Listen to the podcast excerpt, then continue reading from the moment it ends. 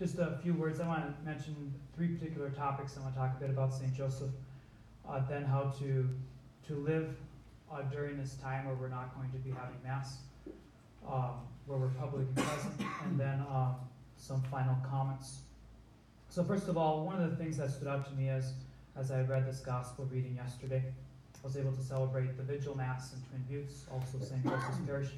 And I, as I was going through it, I, I noticed how, how Joseph uh, was, was obedient to God, how he was obedient to the Lord, uh, despite the difficulties that were going on with his life, within his life. You know, when he finds out that Mary's pregnant, and, and a number of scholars say that he wanted to divorce her quietly because he saw his own unworthiness. And then, of course, when the angel said, No, go ahead and, and take Mary, your wife, into your home. And, and he did. He, he certainly did. And then, of course, he was able to, to raise Jesus. He became the image of God the Father to Jesus. Like, just that is, quite amazing. But I, I notice his obedience, how he, he truly loves God above all things, and he lives that out within his life. Which brings me to my second point that, that because we're not going to be having public prayer, you know, coming to Mass weekly, even on daily Mass, for those of you who go to daily Mass, because we're not going to have that, we're, we're going to be probably tempted in ways to, to just kind of just drift, to not really enter into our faith much, particularly if we don't have prayer in our home, you know, the habitual prayer in our home at this moment, and then we no longer have, you know, public prayer, it's going to be easy to just drift. So, um, like, like St. Joseph, I, I want to encourage you to, to continue to be obedient during this time to the Lord, obedient to your prayer, and of course on Sundays, to, to, um, to gather together as a family, as, you know, as a couple, as um, whoever is, even if you're, you're living apart, you know, family members, maybe doing something like FaceTime or Skype and, and praying together, really kind of build the domestic church. One, one, we're not able to have public mass, but we're still able to pray. So I want to really encourage you to do that.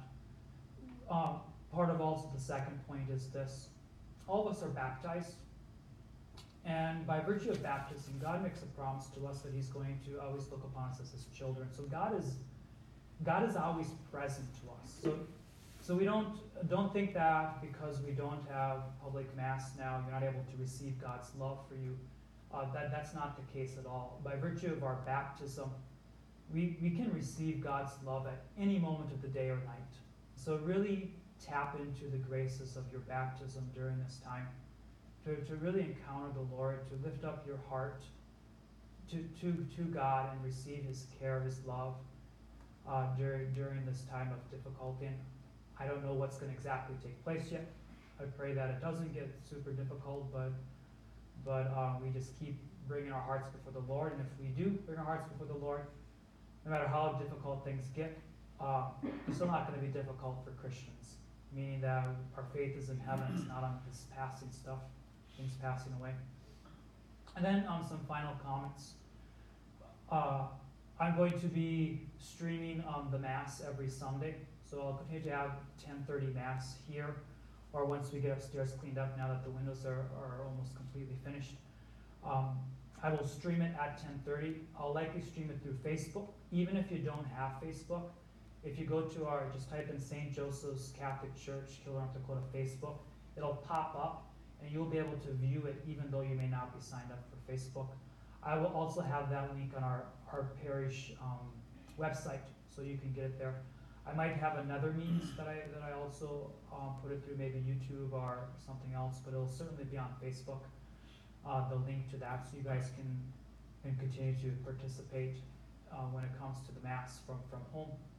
Um, it will be rather strange sitting around a computer or a TV, you know, but um, it's one of the ways that we can use media in, in a good sense. So, so be sure to do that, or watch you know it on EWTN or wherever you want to do that. Uh, when it comes to the bulletin, we're not going to be making a bulletin during this time. If there's any announcements, they will be posted on our, our website, uh, whatever those announcements may be, as well as on our Facebook page. So, so continue to follow up there. I, I received, uh, we, we priests received another notice from Bishop Kagan this morning he, he said to, to, uh, have the churches open, so you guys can come by and pray at the church anytime you like. The church will be open during the day, daylight hours, um, so feel free to come by. He also mentioned about continue to have confession times. So I'll be in the, in the confessional on Saturdays during the regular times. I might even stay in a little bit longer, you know, up to, you know, however long. And even though there may not be people coming, um, I'll just sit there and I'll, I'll be praying for you guys. So, so if you would like to go to confession, know that you're still able to do so in regards to that. Um, let's keep each other in prayer and let us, let us, um, grow in faith during this time.